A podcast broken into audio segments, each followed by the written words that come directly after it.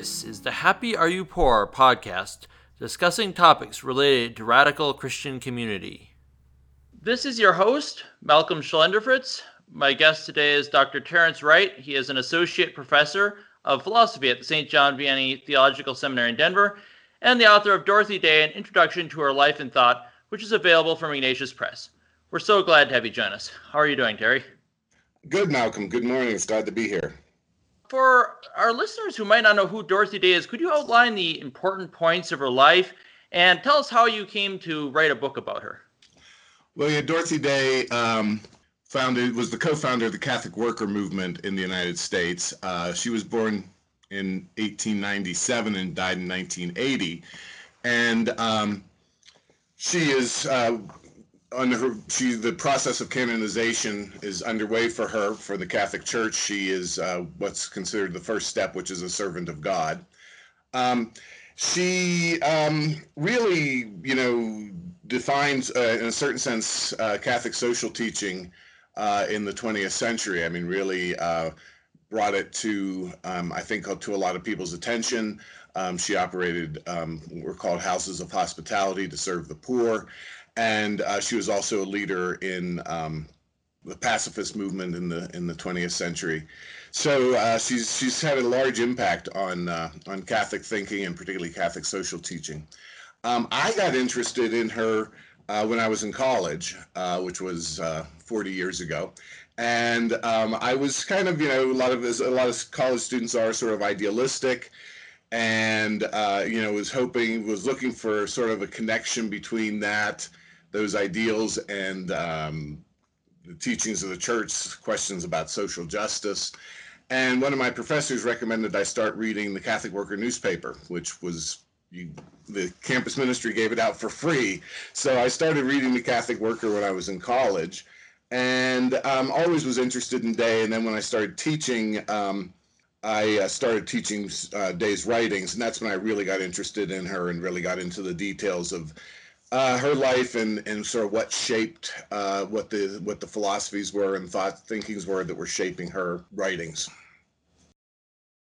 Yeah, I know. In, in the introduction to your book, you mentioned that uh, when Pope Francis was here in the United States, he singled out four Americans in a speech he made, and one of the four was Dorothy Day, and that's interesting because she's not that well known as far as Americans go. Why do you think Pope Francis uh, sing, singled her out like that?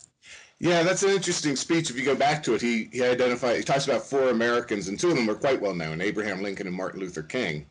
But the other two are fairly obscure: Dorothy Day and, and um, Thomas Merton.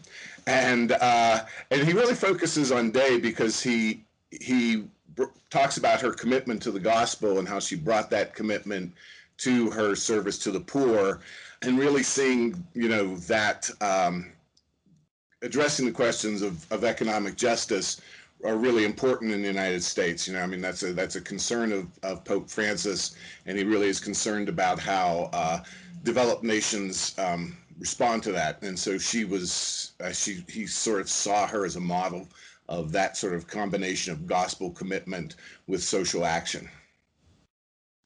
Yes, he certainly is interested in that aspect, and I know that. Um, for those who do know Dorothy Day, especially among Catholics, she can be considered kind of a controversial figure. I know in your book you mentioned a funny story about how you were teaching uh, some of her writings at the seminary, and when your seminaries went home for their uh, break, one of them told his the pastor at the parish he was working at that uh, he was reading Day, and the pastor said, "I'm shocked they would let you read such a dissenting uh, Catholic." And then he another seminarian told his pastor he was working with the same thing, and he was like, "Wow, I'm, I'm surprised they'd let you read such a dissenting Catholic. Uh, that's great that they're so you know." Free floating at the seminary. Right. So, uh, what do you think? Is is Dorothy Day a dissenting Catholic or is she a loyal, faithful Catholic? Um, part of the project of my book is to really make the argument that she is not a dissenting Catholic. Um, that that's sort of a misunderstanding on both sides of the of the divide, um, and that she really is a very faithful daughter of the Church. Um, there may be one issue, and that would be her pacifism. Maybe we can talk about that later. But if you look at um, her writings from the time that she converted to you know Catholicism, she entered the church when she was in her late twenties. Um, she is a very faithful Catholic on on all the the issues. I mean, now she was when she was critical of the church, which was not uncommon. It was not because she disagreed with the teachings of the church. It was that she thought the church was not doing a good enough job living up to those teachings. And so uh, she was not dissenting from the teachings at all. So I really argue that she is, it's a misunderstanding to see her as a dissenting Catholic. Um, and, and it's funny, whenever I talk about her, um, I always have people raising up that issue. Um, it's just, a, I think, a misconception about her. Yeah, I think it is. That does seem to be like whenever whenever she comes up, uh, immediately, you know, the divisions get going. And it's interesting that right now, especially, there's so much dissent from church teaching on on both sides of the spectrum, and people on each end of the spectrum don't uh, seem to uh, recognize that. Dorothy Day, I think, can help us to realize that to realize those two different kinds of dissent that are around and realize how to steer around them. Yeah, I think she's. I mean, I think that's what it's partly attracts me to her as a model is the fact that she really shows the coherence of the teachings on social justice with the, the how that is coherent with the teachings on uh, the sanctity of human life and and marriage and things like that. So the teachings that are often divide people, um, she really shows how they are shows their coherence because they are coherent. Right? The teachings of the church um, are, you know, are not an incoherent jumble. One thing I like that you brought out is that, you know, she did, though she wasn't a dissenting Catholic, she did sometimes criticize church leaders uh, mm-hmm. uh, quite forcefully. And what struck me in the book is that when she did that, as you pointed out, she was criticizing their failure to live up to their teachings because we're guaranteed that the church won't fall into error, but we're not guaranteed that the church will live out its mission properly. I know that in some circles right now, it's um, popular to attack uh, the Pope, and the the people who do that usually bring up Saint Paul attacking Saint Peter, and I think what's often missed in that story is that Peter Paul uh, really supported Peter's teaching that the Jews and Gentiles were the same. And what he was attacking Peter for was his failure to carry out his own teaching, his right. hypocrisy and not living out his teaching. So that if that example is being used to legitimize dissent from Pope Francis's teaching, that's not a good use of that example. Right. No, I think that's a that's a good example of how you know you're right. I mean, the church, um, you know, we're the church is made up of sinners, and we're all going to fall short in different ways. And and they knew that true knew that was true of herself. Um, but the idea that you know we can we can point to failures of uh, you know someone not living up to the teachings which is different than criticizing the teachings i mean in day's case it was often things like was the church paying a just wage to workers and things like that or or was it too closely aligned with the uh, military industrial complex and things like that and so she was she was always very concerned with those sort of issues one thing you brought up is the fact that Dorothy Day was staunchly pro-life, which might, you know, she's got some fans on what you could call the left, and that tends to surprise them when they find out about her pro-life stance. Could you talk a little more about how she saw her pro-life witness? Yeah, well, you know, she um, Day when she was a, a young woman um, was living with a man and became pregnant, and the the man forced her to get an abortion. This was back in the 1920s before abortion was legal, obviously. Forced her to get an abortion and then abandoned her. That was a, a she was devastated by that. And uh, she actually attempted suicide. Um, and then later, a few years later, she um, is again living in a common law marriage with another man, gets pregnant again, and really saw that uh, her pregnancy as a sign of, of God's mercy that he, you know, that she was able to get pregnant again because she's afraid she was afraid that the abortion had left her unable to do that, and so she uh, was not going to abort this child, even though the father didn't didn't want it. Uh, she carried the child to, to term, um, and then she decided that she wanted the child to be baptized, and so um, baptized Catholic. And it was in the process of getting her daughter uh, baptized Catholic that she she began to see the necessity of her own um, conversion, her own entering of the church. And so uh, she was very strongly saw the, the the sin of abortion and the difficulty that it brought to women. And so she was very um, very pro-life in that way. But also her pacifist view was very much grounded in um, respect for human life and so you know she was very concerned when certain people would be say opposed to the war but uh, with the war in Vietnam, for example, but not opposed to abortion. We're okay with abortion because for her, violence is violence against the unborn is violence. You know, it's not um, it's not different because you're doing it against the unborn. And so she was she saw it as a whole with her pacifism and uh, and and her sort of overall respect for the dignity of human persons.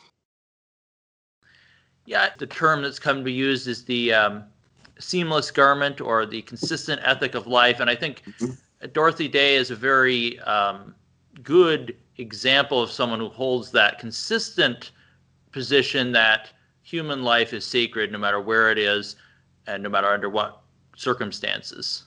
Right. Absolutely. And so, you know, that also goes with the, um, you know, recognizing the inherent dignity of the poor. Um, you know, all of that is a, is a piece for her. In your book, you mentioned that uh, after Day became Catholic, she was trying to chart her future. She wasn't. She she well had a hard time seeing how her interest in helping the poor and in helping the workers could fit into the church. She actually came into the church unsure of what the church's stance on that was, but realizing that she had to enter the church nonetheless. And then you, in the book, you talked about how she then met Peter Maurin. Can you tell us a little bit about Peter Maurin and about her, his influence on Dorothy Day's uh, thinking? Yeah, um, that's one of the most, I think, wonderful stories in Dorothy Day's life is, as you said, she was sort of struggling to find out how she could um, apply her Catholic faith to her social concerns. And before her conversion, she was very much in line with um, with she was sort of a fellow traveler with socialists and communists who really seemed to have an agenda and and, uh, and an idea of what to do. And when she uh, when she entered the church, she she saw that that was no longer a possibility, but she wasn't sure what to do. And she had a few years, you know, she was a single mother. She was trying to support herself and her child. Um, she was doing it through freelance writing. She actually worked as a screenwriter in Hollywood very briefly, but she um, she is given the task to cover a story in 1932 of the um, of a hunger uh, of a hunger march in Washington D.C. And while she's there, it's actually on the Feast of the Immaculate Conception. She goes to the Shrine of the Immaculate Conception in, in Washington D.C. and she prays for some sort of direction. And when she gets back to New York City, where she was living, uh, waiting for her was Peter Maurin. And um, Peter Maurin was about 20 years older than Day. He was a, a Frenchman who uh, had come to Canada and then to the United States. He had been educated by the Christian Brothers, and he um, he really had a project that he wanted to, to take up, which had um, four different points to it. One was uh, the publishing of a newspaper uh, to spread Catholic social teaching. The other was ho- houses of hospitality where we could uh, where people could serve the poor. Um, the other was uh, what he called roundtable discussions, um, where people could learn ideas and, and share them. And then the other were um, what he called agronomic universities, uh, farms where people could come and work uh, to learn farming, uh, to learn manual labor, but also to raise food for the uh, the houses of hospitality. So he was looking for someone to help him with this project, and people had mentioned Dorothy Day to him, and Day, uh, because she was a journalist and um, and she had worked on newspapers, and so he sort of saw her as a as the person who could help him with that aspect. So he um, he tracks her down and and really changes her life. I mean, um, she she really didn't know that. I mean, he was well versed in the teachings, the social teachings of the Catholic Church, uh, documents like Rerum Novarum and uh, Anno, and he um, and he um, you know, really brought those to her attention, taught her about those, and so they um, they started the project, and they started with a, um, on May 1st, 1933, the first edition of the Catholic Worker newspaper. That was followed by Houses of Hospitality, and so Day and and Maurin worked together um, for oh, over over 20 years. He died in the late uh, 40s. But um, they really are the co-founders of the Catholic Worker. And Day said there wouldn't have been a Catholic Worker if there hadn't been Peter Maurin. and he was one who really had the initial vision.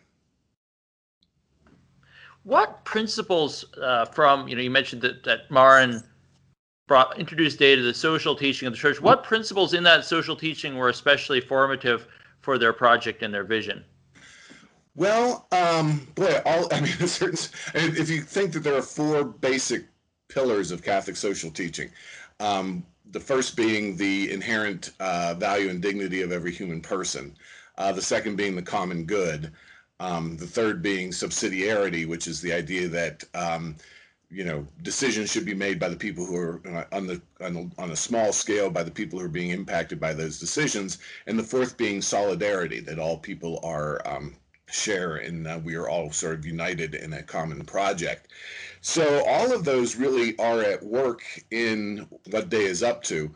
I mean, particularly the dignity of the human person. I mean, she really sees her commitment to the poor as grounded in that, but also the importance of the common good. Uh, recognizing that the common good is not just the sum of individual goods, but is really trying to promote a good where all persons can flourish and providing that opportunity. And, you know, and, and, she was very much also into the notion of subsidiarity, where this was done on a small scale.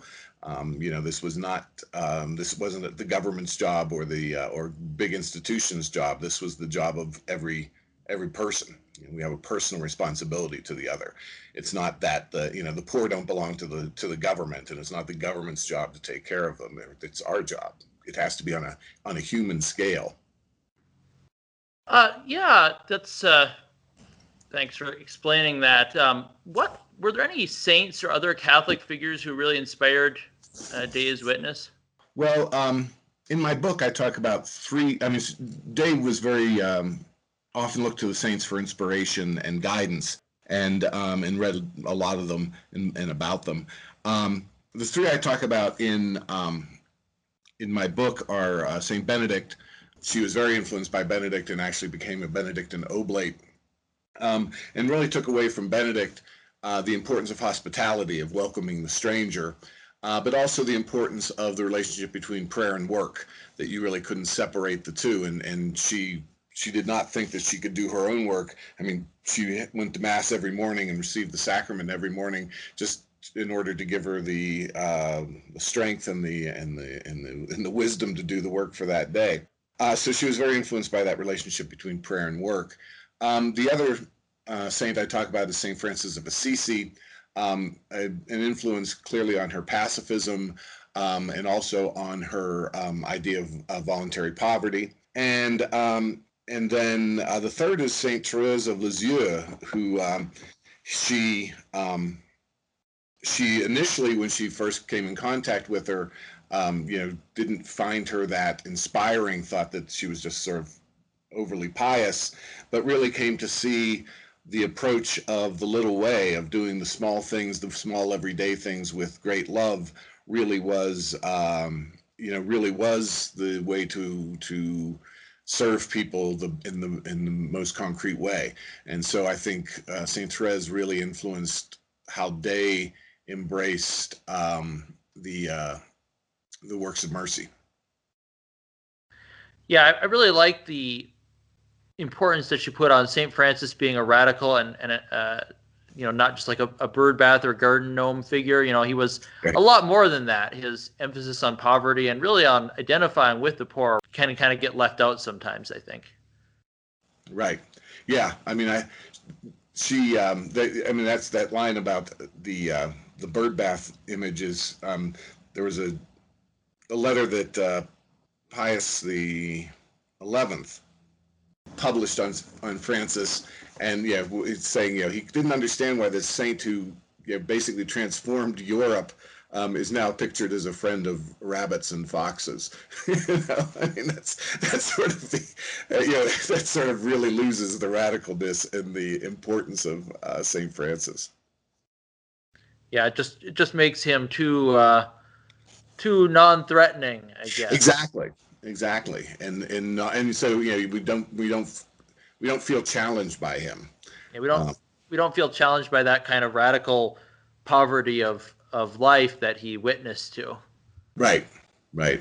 And the sort of um, complete um, giving of the self that he embodied. Yeah. You know, that about part about the complete giving of self makes me think about Therese's little way that we don't have very much to give either to God or those around us, but it's those little things done with love that are important. And that also connects to St. Benedict's message about the importance of work, the mundane, ordinary kind of things of daily life. I know Dorothy Day talked about how uh, idealistic young people would come and join the Catholic worker and they wanted to help the poor and change the world, but they didn't want to chop the vegetables for the soup line. And that was a problem because if the vegetables didn't get chopped, even with all the high thoughts, nobody was going to get fed. At this point, we had an accident with our recording software so that we lost about 15 minutes of audio. So I'm just going to quickly talk through what we missed so that we can go back to the conversation with Terry here. Dorothy Day was suspicious of welfare, and we discussed why that might be. Part of the reason is that Dorothy Day thought that the corporal and spiritual works of mercy couldn't be disconnected from one another.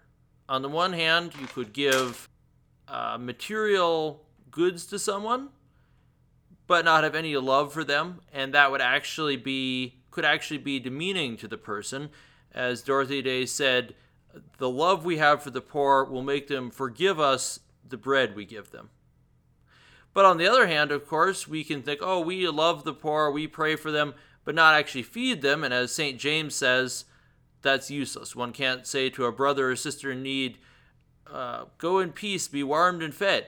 That is not the Christian way. So the two, the spiritual and the corporal works of mercy, always need to be together in the Christian life. And then we started talking about Dorothy Day's pacifism there's one area where she does seem to dissent from church teaching, and that is that she was a strict pacifist. Even during World War II, she opposed uh, joining the war. And in that, she seems in, any way, in, in a way to be dissenting from uh, Catholic teaching on the just war theory. Just war theory holds that war is always an evil, but that it's sometimes allowed to prevent greater evils. And just war theory gives a set of criteria that have to be met before participating in a war is just. Among other things, the, the evil to be remedied has to be greater than the evils that will be inflicted by the war. There has to be uh, the possibility of success, that the war will actually solve the problem it's aimed at, and that war has to be carried out justly, it has to be carried out by the proper authorities.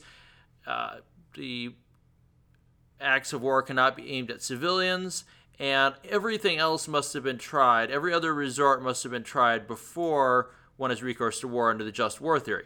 But Dorothy Day was a strict pacifist. So then we can go back to our recorded conversation where we start to discuss how we should understand this position of hers.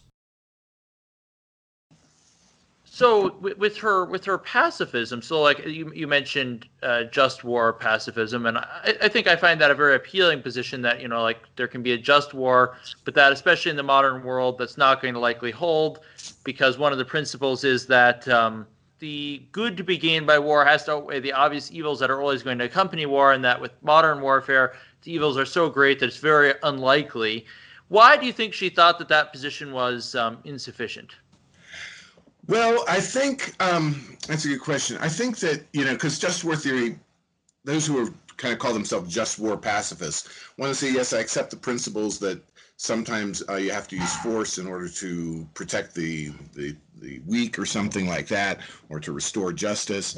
But um, but the modern warfare just means that there you can't avoid killing non-combatants who are innocent people, and uh, if you're going to kill the innocent, then you've you've crossed the line, right? That that, that so modern warfare makes that uh, makes just war impossible, right? Um, I think Day was actually stronger than that. That she thought that for two reasons. One, that she really saw her pacifism in some sense as um, a counsel of perfection, right? That you're trying to be perfect as as as your as, as your Lord is perfect, um, and that uh, took seriously the idea that one would turn the other cheek, and that violence is not an appropriate response, and that she also came to see it as tied to the teachings on um, the uh, the mystical body of Christ, that we are all members of the mystical body, members or potential members of the mystical body of Christ, and therefore to kill another person is to, in fact, you know, attack the mystical body. And so um, it really was not, it was never an appropriate response, um, even if you could do it without um, harming the innocent or, you know, producing any of the collateral damage that uh, that goes with uh, modern warfare. So I think she she she kind of moved beyond um, uh, just war pacifism to uh, a more absolute pacifism? Yeah. So what could, could that be seen as sort of like I know like uh, take the take an example of the higher calling to vowed celibacy in the church. Could her absolute pacifism be sort of seen as a higher calling that's not in conflict with just war theory, but is sort of a a sign of the higher reality of the kingdom that can inform uh, those of us who maybe are not called to practice it uh, fully? Um, I think there's definitely some relationship to it. As I said, one of the ways that she understood pacifism was in terms of a counsel of perfection, which is, you know, that um, those who can actually go beyond what is required by the law um, can are called to something uh, greater. I think that was part of it, but I, I, I think it also comes back to um, that know, and, and she and she recognized that there may be people who really saw um, that their intention really was to produce peace and justice and and recognized that in good conscience they they thought that they the, the use of force was necessary. Um, and so she she recognizes that's a position someone um, could consistently hold but that she thought that in her own understanding of the moral law um, that force against another human person is never um, is, is you know violence is never is never going to be justified just because of again tying back into the um, the understanding of the mystical body you know. So um, I, I think that you know I think her pacifism is without a doubt the most in my opinion uh, the most difficult question around thinking through day and it's one that I still kind of go back and forth on myself think about myself I know I was reading uh, the biography, I guess you'd call it, of uh, autobiography of the founders of the Houston Catholic Worker House, uh-huh. and he was talking about how uh, one one day uh, this guy with a machete suddenly appeared in the living room of the Catholic Worker, and like, okay, they're all they're all pacifists. So what do you do now? With there's suddenly a guy there with a machete yelling at you, and um, they actually managed to you know diffuse the situation without hurting anybody and got the guy to put his machete down, and actually he just needed mental help. And and so you know nobody nobody got killed. Uh, the police weren't called, but that's obviously like if you told people like that's what the Christian has to do, uh, most people would disagree, and I don't think I would want to uh, support that kind of extreme, you know, pacifism that the Catholic yeah. worker does support. Um, what can like what can we learn from that very difficult stance, even if we're not don't feel called to embrace that uh, hard, full pacifism? What what can we learn uh, in the area of war and peace? Well, I think, um, gosh, that's a that's a tough question. I don't know if I'm I've, if I got the ready answer on that one. Um, I mean, I think you know we have to if we're really going to live a life that recognizes the sanctity of every human life, then we really have to look for approaches and policies that recognize that. And I think sometimes we're just can be way too quick to say, you know, kill them all and let God sort it out. You know, just drop the bomb and figure out what's going to happen.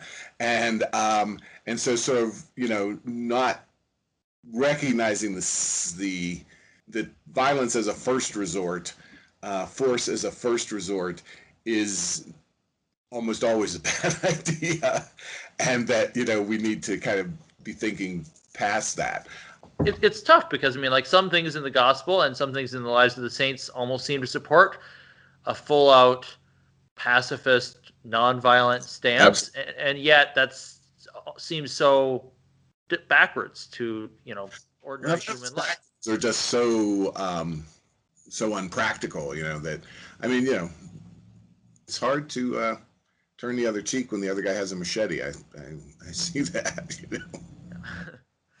yeah. Um, what um, if you were going to recommend something that Dorothy Day wrote to give people a good introduction to her body of writings, uh, what would you recommend? Um, um, if you know her classic work is the long loneliness um, and and you know that's i i wouldn't you know if people want to take that up but the book that i really like a lot is her first her first attempt at an autobiography which was called from union square to rome. You know union square was the uh, the place in new york city where they you know there would always be the protests by the communists and socialists and um, and she was part of that. And then she moved to uh, to Rome, and it's a really it's written as a letter sort of to her brother who was a communist, her brother John, and explaining her conversion, explaining uh, what she uh, why she entered the Catholic Church and what the Catholic Church has to say on different social issues. It has a beautiful re- reflection on the real presence. Um, and so I, I like that book a lot. So I, I sort of I think you know, so it's called from Union Square to Rome, and it's smaller than the, shorter than Long Loneliness. It's um, it's it's written closer to the time of her um, of her entering the church and founding the Catholic Worker, so it has a more of an immediacy in that sense. Um, I like it a lot. There's also a collection of her writings that's um, published uh, by I think uh, Orbis Books called uh, just like the selected writings of Dorothy Day, which is just kind of organizes them, draws from a lot of her different writings, her newspaper articles, her her other books, um, and just kind of organizes them very coherently. If people just are looking for what she thinks on different topics, um, that's a nice place to start. Also. What would be, uh, since we're getting close to wrapping up here, what would be a good practical takeaway for our listeners? What could they if they're inspired by Dorothy Day's uh, witness of service and voluntary poverty and all the rest, what could they do in their lives? What, what are some practical things they could try to do? Um, well, I think part of it is is you know just sort of recognizing the other as um, as you know has having value. I mean, it's it's very easy to kind of pass people on the street um, and not and not think of that. Um, and I just think that sort of immediacy. Um, I think the uh, simplicity of life, um, but also in, in just sort of the, just you know the, the going back to um, Saint Therese of Lisieux, the the uh, the importance of the little way. You know, just being very intentional in how I'm dealing with people and how I'm uh, living my life, and um, and recognizing the importance of those small acts of love and um, and you know, and they recognize that you know not everybody is cut out to go live in a Catholic worker house, um, particularly if you're married and have a family. That that's not maybe the, the the option for you, but just sort of bringing that awareness of the other into um, the choices that I make, how I interact with people, uh, the choices that I make, you know, the, the things that I buy. Am I really thinking is, you know, is this being made by somebody who's being exploited? Right? And should I really be, you know, so there's a whole way of just thinking very intentionally about my life that really thinks about what is the impact of this choice on other people. I mean, she was she was very concerned about things like the injustice of, you know, the exploitation of the worker and and and you know that I if I can't own this without exploiting somebody else, then I shouldn't own this, right? So I think we could all be much more deliberate in how we think about those types of choices that we make. Yeah, thanks so much for joining us, Terry. It was great having you. Thank you. A lot of good questions. Thank you very much.